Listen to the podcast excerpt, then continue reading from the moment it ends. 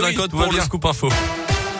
Et à la une de l'actualité ce matin, une polémique et un pas de plus vers une nouvelle candidature pour Emmanuel Macron. Le président de la République s'est exprimé hier soir sur les 5 millions de Français euh, qui refusent toujours de se faire vacciner contre le Covid.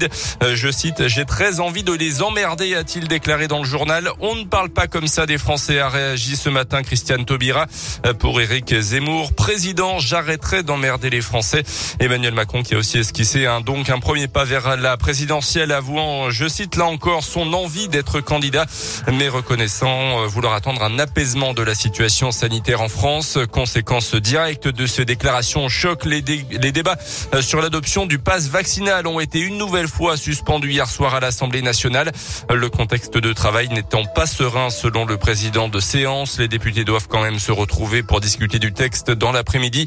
Un nouveau conseil de défense sanitaire se tient aussi ce matin. Un nouveau record de cas positifs en 24 heures a été battu hier. Plus de 270 000 nouveaux cas positifs en France selon les chiffres de Santé publique France. Dans l'actu aussi, c'est confirmé, la grippe aviaire s'étend dans l'Ain. Au total, une quarantaine d'oiseaux sauvages ont été retrouvés morts dans les étangs de la Dombe. Depuis le début de la semaine, selon la préfecture, le virus a été détecté à chaque fois par les analyses en laboratoire. Aucun élevage n'est pour l'instant concerné dans le département de l'Ain, mais les autorités ont pris de nouvelles mesures pour tenter de contenir l'avancée de cette grippe aviaire.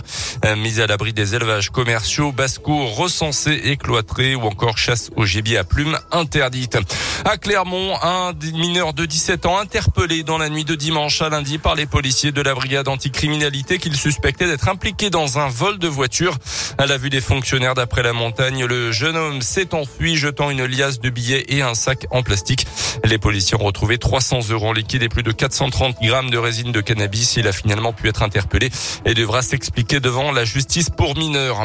Plus qu'un mois avant les JO, on est à J-30 aujourd'hui. Les Jeux Olympiques d'hiver 2022 auront lieu du 4 au 20 février à Pékin en Chine. L'équipe de France est orpheline cette année de Martin Fourcade en biathlon.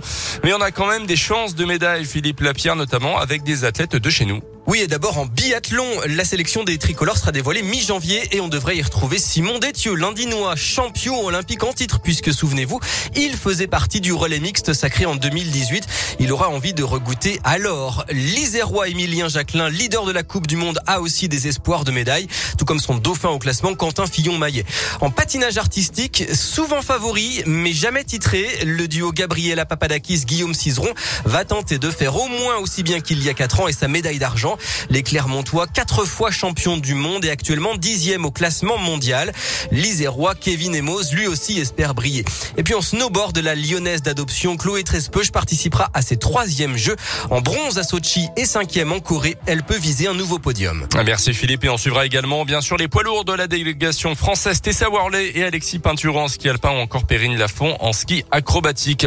Du foot avec la qualification au tir au but du RC Lens hier soir pour les huitièmes de finale de la Coupe de France victoire contre Lille hier. On connaît désormais les affiches de ces huitièmes avec des chocs PSG Nice et Marseille-Montpellier. Puis un petit mot de basket. Une arrivée à la JL Bourg. L'ailier américain Jalen Jones a signé à Bourg-en-Bresse un profil dans le viseur du coach depuis plusieurs semaines. Il était sous contrat en Italie. Alex Chassan et Maxime Rose côté Bressan sont incertains pour le match de championnat de samedi prochain après avoir contracté le Covid pendant les fêtes. Merci beaucoup Colin Cotte. Prochain scoop info à 9h cette